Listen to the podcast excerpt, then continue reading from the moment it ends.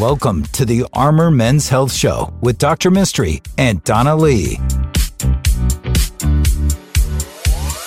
Hello, this is Dr. Mistry, host of the Armor Men's Health Show, joined every week by my co host, Donna Lee. That's right. You know, I can do this show without you sometimes. You do the show without me sometimes, and I think they get more listeners. Maybe, but you're so busy sometimes, and you have all the six children and two grandchildren. I mean, and you're a surgeon. I'm an amazing person. and you see children. This is a men's health show. I'm a board certified urologist, and this show is brought to you by the practice I started in 2007, NAU Urology Specialists. Mhm. We have four physicians, growing to six soon. We have six advanced practice providers, two physical therapists, a nutritionist, a sex therapist, and a strong commitment to taking care of you from your nipples, to, your knees. Donna, how do people get a hold of us and make an appointment with us if they want to get their holistic urology appointment? That's right. Holistic Urology. I love it. It's 512-238-0762. Our website is armormenshealth.com. And you know what? We got a really busy podcast.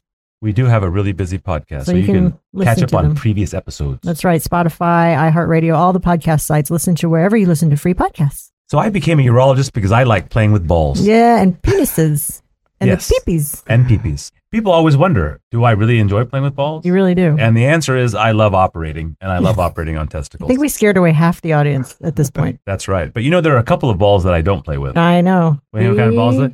Eyeballs. Eyeballs. Oh man. so today we're joined by one of our newest friends, Dr. Ravi Patel. He's with Eye Associates of Central Texas. Dr. Patel, uh, so sorry that you didn't know what to expect, but welcome. no, thank you for having me. Actually, I knew to expect that because I've listened to a bunch of your podcasts at Oh, this point. well, that's He's great. not scared. That's great. so, Dr. Patel, you're an ophthalmologist. First of all, can you spell ophthalmology? Yeah, There's uh, two H's in there actually at the beginning. Uh, do you actually want me to spell two ophthalmology? H's? Yeah, go ahead. Let's see. Oh, okay. O P H T H. Most people forget that first H after the P. Then all I mean A L M O L O G I S D. That's pretty good. He, he passed the test. Spelling bee. nice job. So, uh, an ophthalmologist is an actual medical doctor. Is that correct?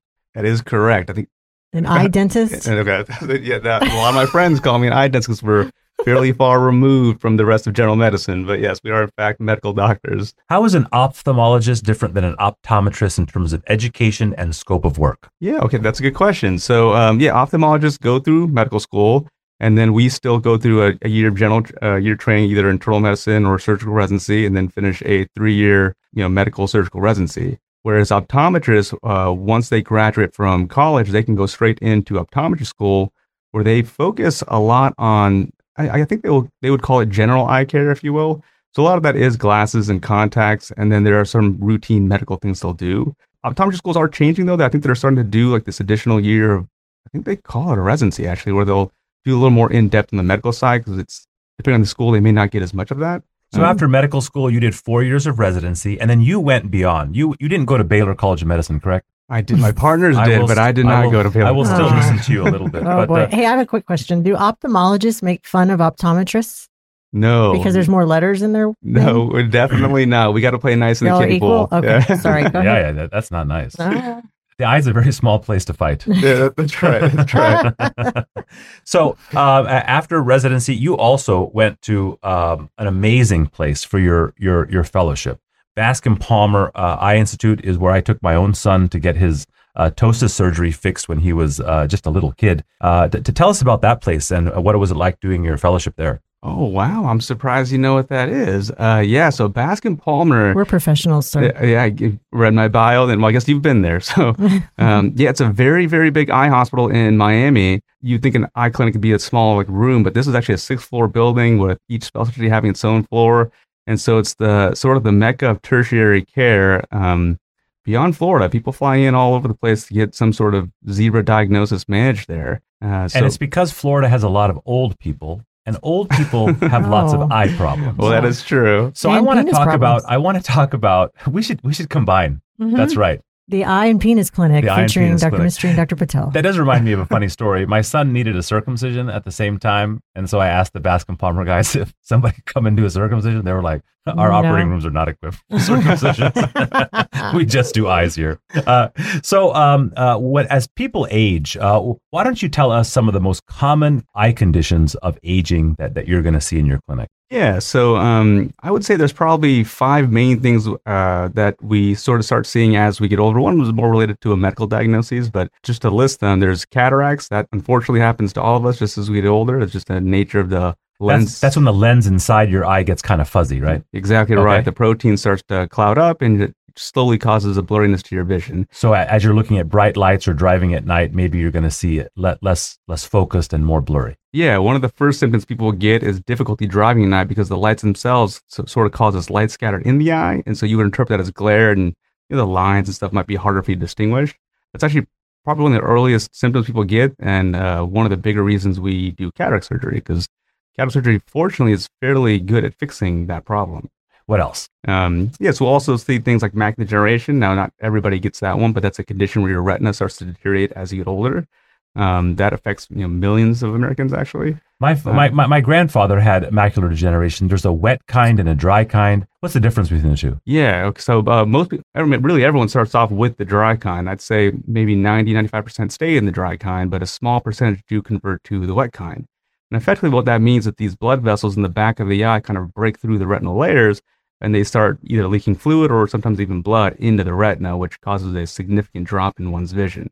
This Mhm. ruined his Wow. life because he couldn't read and do the things that he wanted to do. But but there are treatments now for both dry and wet macular degeneration that wouldn't have been in existence 15 or 20 years ago. Is that right? Yes, that is true. So uh, there have been uh, treatments for wet macular degeneration for a while now. Uh, they're all effectively injections at this point that uh, cause regression of those blood vessels, and by those sort of leaving the retina, you get an improvement in the amount of fluid, which should improve vision. Now, it doesn't get you back to being a normal, you know, 2020 type patient, if you will, but it does improve the vision. The, the downside is, unfortunately, you have to keep doing those injections in a lot of cases. If you were to stop, the the fluid would just return. If I had to take a poll, do you think a man would rather have an injection into his eyeball or his real balls? Hmm. Oh, eyeball. Eyeball. Yeah, no Yeah. I don't know why. I don't know, man. I don't know. If I had a That penis, I'd want you to go into my balls. That sounds frightening. don't mess with my eyes. I hope you just turn off the lights before you inject, please. you, don't, you don't want your surgeon looking? Wait, oh crap! That's right. You have to see, huh? All right. So you named two of them. What else? What are the other three? Uh, so uh, glaucoma is another big one that again it doesn't happen to everyone, but can happen as we get older. And that's too much eye pressure, right? Because there's too much fluid in there. Well, sort of. Uh, you know, pressure is sort of a loaded piece of glaucoma. It's the only modifiable piece of glaucoma, um, and so you can have normal eye pressure and still have glaucoma. I didn't know that. Okay. Yeah, uh, that one's called normal pressure glaucoma. Yeah, Okay. so uh, they that's got really creative with that name. Hey. um, but yeah, uh, pressure. Basically, the idea is that high eye pressure translates to sort of pressure on the optic nerve, which damages it over time, and those nerves start dying, which leads to at the beginning peripheral vision loss, but ultimately can lead to central vision loss and blindness. Is that the puff of air that the guy will puff into my eye? Yeah, they're checking your eye Oh. pressure. Hopefully, they're not doing puff of airs anymore. They Most people don't. sort They of aren't. no. No, mo- usually people like numb your eye and do what's called applanation, where this device touches your eye to actually. Really? That was so 2010. Oh my god! I mean, they don't Do do you that think anymore. my optometrist is just giving me like some messages? yes. Are you still Oh. getting a puff of air? Maybe, maybe they are. Maybe optometrists are still doing puff of airs. Well, most I of think us that he's hitting on me. Okay. Uh, what, what are the other two? They're puffing your Uh, penis. that he's not It's a doing. penis puff. If you're going to the optometrist and you have to take off your pants, there's, There's something wrong. wrong. Yeah. Okay, yeah. um, Or right. I guess another one, and this is actually more prominent in Texas, is actually just dry eyes. Um, that's actually extremely Hmm. common. It's actually common in younger age groups as well. I but think you're just making that Yeah. crap up now. dry eyes. Well, I think everyone else thinks it's made up too. yeah, actually. yeah, yeah, yeah. I think, I think you're just making up. Yeah. I'd say most people compla- when most people complain about some discomfort of their eyes, it's usually just dryness, and they just need to put drops in. But I mean, the, the dryness can be severe; it can actually also be a blinding problem, but that's very, very rare. You'd need some sort of underlying like medical condition, like graft versus or like that. But, So, so what you're saying is that is that there are people that have a medical level of dry eyes, and there are both uh, over the counter as well as prescriptive eye drops for that kind of thing, right? Oh yeah, yeah, absolutely. So you know, my cornea training, maybe I've sort of gathered a lot of dry eye patients. I would say this is the main medical condition I treat in my clinic, actually, just because of my background training. But dry eyes is actually a really, really tricky uh, condition to treat because all the treatments out there aren't really curative, and I would say they're not all the most effective. Um, and so it ends up being a very complicated puzzle to try to get the right treatment going for a patient to get their symptoms stabilized. Even that's it's with the understanding that as they get older, it's likely going to start getting a little worse. A little worse. Yeah. Okay, what's number five? Gosh, I'm now I'm like having to think back. What did I say? Oh, diabetic retinopathy. Okay. so that's what I meant by medical condition. It's pretty common as you get older. Just you know, diabetic retinopathy usually isn't a function of your acute control. It's actually more correlated to how long you've had the condition. Just that long term of having the fluctuation in the blood glucose damage. and it can make you vessels. blind, right? Yeah, exactly right. Yeah, and so I'm sure uh, diabetes actually probably plays a role in your clinic as well with ED and okay, the heart doctors get you know. Heart You just stay in your lane, buddy. Oh, you stay with your eyeballs, you eye That's right. dentist. Don't you worry about your. I got to a shelf. I know more than just about eyes, right? I can't be an eye dentist here. Well, Dr. Ravi Patel, you're with Eye Associates of Central Texas. How does somebody make an appointment with you? Yeah, so they, they can also just call our number during uh, office hours. It's 512-244-1991 or just go to our website, eyeassociatestexas.com. Well, thank you so much for joining us. And Donna, how do people get a hold of us? You can call us at 512-238-0762 or visit our website, armormenshealth.com and check out our podcasts wherever you listen to free podcasts. Hello and welcome to the Armor Men's Health Show. I'm Dr. Mistry, your host, board certified urologist, and very proud purveyor of knowledge when it comes to men's health. But I couldn't do it without my lovely co host, Donna Lee. Who knows nothing about men's health. Hello, everybody. You've made a lot of men's lives terrible, though. I have because I make them go to the urologist. That's right. Donna, you're one of our most important spokespeople, and you communicate a lot with the patients and listeners that uh, try to contact us for appointments, things like that. Mhm. Um, you, we've we've gotten great feedback. And oh, what's some advice you'd give to somebody out there that's contemplating visiting a urologist? uh, to pick the provider with the smallest hands if they're having prostate issues. That's correct. And to come with an open mind. I think we educate our patients really well through the show and through marketing that they're going to um, be connected with a holistic provider more times than not. We're going to talk about lifestyle management, supplements, how's your sleep. We're going to do all these amazing fun things that other urology groups might not do. And I think that you should know, you know, as a patient, that not all doctors are made the same. There are, you are certainly going to get a different level of care depending on the expertise and the interest level of the doctor that you're going to see. And so if you're dissatisfied with your urologic care, we would love to see you as a second opinion. If you've been diagnosed with prostate cancer, you certainly should always consider getting a second opinion. If you are undergoing a major prostate surgery for an enlarged prostate, or you're uh, dissatisfied with your ED or testosterone therapy, we would love to see you as a second opinion. Donna, how do people get a hold of us? You can call us at 512-238-0762. I've been asked to slow that down, you know. Uh, our website is armormenshealth.com and you can find any of our podcasts on the topic that you'd like. So let's say you want to talk about enlarged penis. You can Google enlarged penis, um, Armor Men's Health Show, and you'll find the podcast. Ironically, they're going to see my picture. And they'll- there's Dr. Mistry with this huge penis. we, we are joined once again by one of our good friends, Dr. Ravi Patel, with Eye Associates of Central Texas. Dr. Patel, thank you so much for joining us. Thank you for having me. So, um, as I'm getting older, and I, I, I've had glasses for, for many, many years, and I feel like increasingly uh, a life of wearing glasses is something that's going to be kind of in the past. So, uh, I'd love to talk to you a little bit about uh, vision correction surgery, whether it be LASIK or as you get older, uh, kind of lens replacement surgery, and kind of what's new out there. And uh, let- let's talk about LASIK first. So, LASIK's been around for a while. H- Has it really changed at all? Uh, there are some new iterations of uh, laser eye surgery coming out. Um, there's a new procedure called SMILE that some practices are starting to adopt. It's you know with, with LASIK, what we're doing is we're cutting a flap into your cornea, lifting that flat up, and then doing the actual second laser, to do the corrective procedure to reshape your cornea and lay the flap back down. What is the Hmm. cornea? The cornea is the clear structure in front. Uh, it's like a clear dome in the front of your eye. It's over the iris and the pupil. That's where the majority of the refractive power of your eye comes in, is actually in the cornea. What's the flap? So the, when we have a cornea, it's, it's about 550 microns or so. Uh, you know, the the layer, the surface layer is called the epithelium. That's kind of constantly being replaced, but that's not making the actual shape of your eye. Mhm. And so the stroma, the structure underneath, is. And so what we have to do is cut a flap to remove that top layer to get to Mm. the meat of the cornea, and then we laser it to reshape the whole cornea to whatever your prescriptive power should be. And that, when that flap lays down on top of it, it just takes on that shape, giving you your new shape and your new vision. Oh, nice. Um, And so, uh, how long does the procedure take? Oh, probably about ten minutes an eye. It's that's it's not very long actually. wow. That's what she But said. hey, So uh, the procedure itself does not take a, a, a long time, and and who um, who benefits the most from a LASIK operation uh, versus something more invasive, say? Yeah, good question. So LASIK uh, procedures are definitely much more beneficial to the younger crowd. So when I say younger, I mean like probably around 18 to 35 to 40 or so. And the reason that is, is that when you're younger, your, your eye has a lens inside of it that can still change shapes. It's in a process called accommodation. So at resting state, your eye should be focused out fully to the distance. We say 20 feet and beyond. And then when you, you put your hand in front of you, the, the muscles in your eye change the lens shape to focus up close. If I do LASIK and get rid of your glasses, set you perfectly to the distance when you're younger, I expect you to have a full range of perfect vision, really. But let's say you were to try to get LASIK done in your 50s.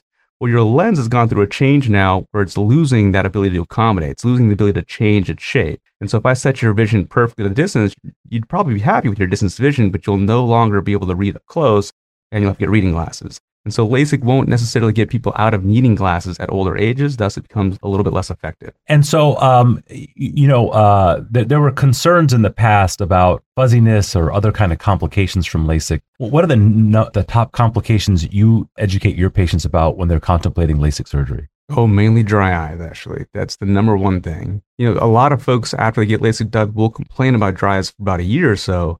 There's a lot of studies showing that as they age, they're much more likely to end up with more significant dry eyes than a person who had never had LASIK done in their 30s. And, and just my background, I end up seeing a lot of folks with dry eyes. Some of that can be really difficult to treat. And so I, I definitely spend a long time talking about dry eyes with any patient prior to doing any kind of refractive procedure. And you won't do it in anybody under 18, or will you do it in like teenagers as well? No, it's not FDA approved for that. Um, but also, I would, I actually don't do it anyone under like low 20s, actually. Really? Okay. Because the idea is that at 18, you're not necessarily done shifting in terms of your overall prescription. And so you don't want to be doing a permanent procedure, if you will, on a moving target. Mm. And so w- one of the things to qualify is showing stability in your refraction. But just statistically speaking, you can be stable for a year or two, but then not be stable two years down the line. And so I like to wait really in the early 20s or mid 20s before I started offering LASIK. Probably early 20s, if I'm being honest about that. But yeah, so I think waiting a little bit is probably beneficial just because you get, in my opinion, a longer lasting result out of it. Is there any way to test whether or not your lens can still accommodate to see if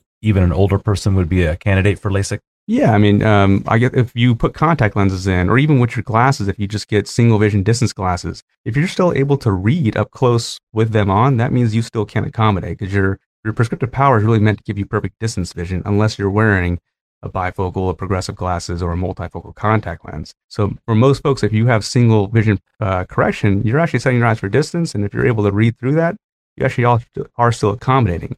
But uh, just know it's a it's a time bomb, meaning in the sense that as you get older in your 40s, you're going to start losing that ability. So now I think Mm. it's a little unfair that my dad doesn't have to wear glasses Oh, because because he got his eyes fixed when he got his cataracts done. Oh. So why don't you talk to us about like the new generation of cataract surgery? Because I feel like with an aging population, everybody's getting their cataracts fixed nowadays, and all my surgical OR time is being taken up by you people that are taking it up doing 40 cataracts a day.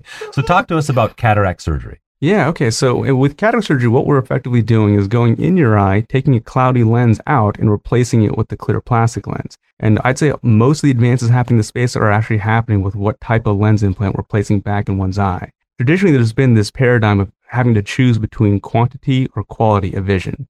What I mean by that is that the, you know, the traditional basic lens implant is a monofocal lens, meaning you get one focus point. And so we can set you, as an example, out for distance again. But that lens implant also isn't flexible. So in, when the standard lens implant, you'd be forced to wear reading glasses. You'd have high quality vision, but low quantity in terms of range. Hmm. Um, and so what folks have been doing to try to give more qu- quantity is what's called a multifocal lens. I, my guess is that's what your dad probably got, but that's a lens that effectively splits the light, or you know, it's called diffractive optics, and it gives you a distance, uh, focus point, mid range, and near. And so more or less, you can get the whole range in vision. But to achieve that, you have to sacrifice a little bit of the quality of your vision. And I think most people will notice that at nighttime when they're driving, car headlights would start having this starbursty glare pattern coming off of it. And that's just the physics of the optics of that lens.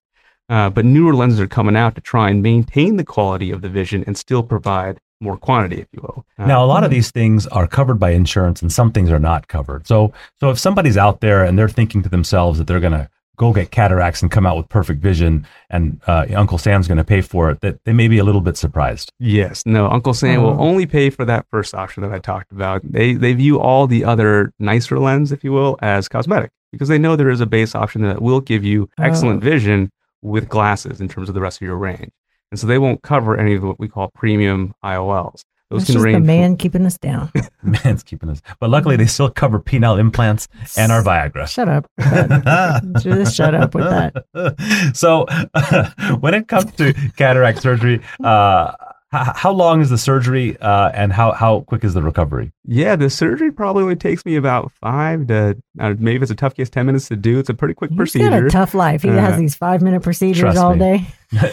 No kidding. real surgeon considers an ophthalmologist a surgeon. oh, I opened that. Yeah, well, we do like twenty to twenty-five. We do a lot of them that to take up your take up your OR time. Oh no! Yeah. And still That's making a, a, one o'clock tea time. that would be true. um, yeah, but the recovery is fast. Most people see better the next day. Actually, sometimes it can take two to three days or so, but when we say the full heal time's about a month, uh, but the visual recovery is very very quick. And how long will you wait between eyes? I only wait a week between eyes, actually. Hmm. Um, you can't do them on the same day. There's some risk associated with that, and I I don't think insurance would even cover that, truthfully. So most people wait either one to two weeks between eyes. And how much can somebody uh, expect to pay for that premium IOL to look and feel great? Yeah, uh, any it, it varies by practice, truthfully, but can be generally I just ballpark to a few thousand dollars. Hmm. Okay. Well, thank you so much, uh, Dr. Ravi Patel with Eye Associates of Central Texas. If people are looking to look better and feel better, how do they get an appointment with you? Yeah, um, they can go to our website, eyeassociatesoftexas.com, or just give us a call during business hours. Our number is 512 244 1991. And if you have problems with your other balls, Mm. your non eyeballs, Mhm. how do they get an appointment with us, Donna? You can call us at 512 238 0762 and visit our website, armormenshealth.com. The Armor Men's Health Show is brought to you by NAU Urology Specialists. For questions or to schedule an appointment, please call 512 238 0762 or online at armormenshealth.com.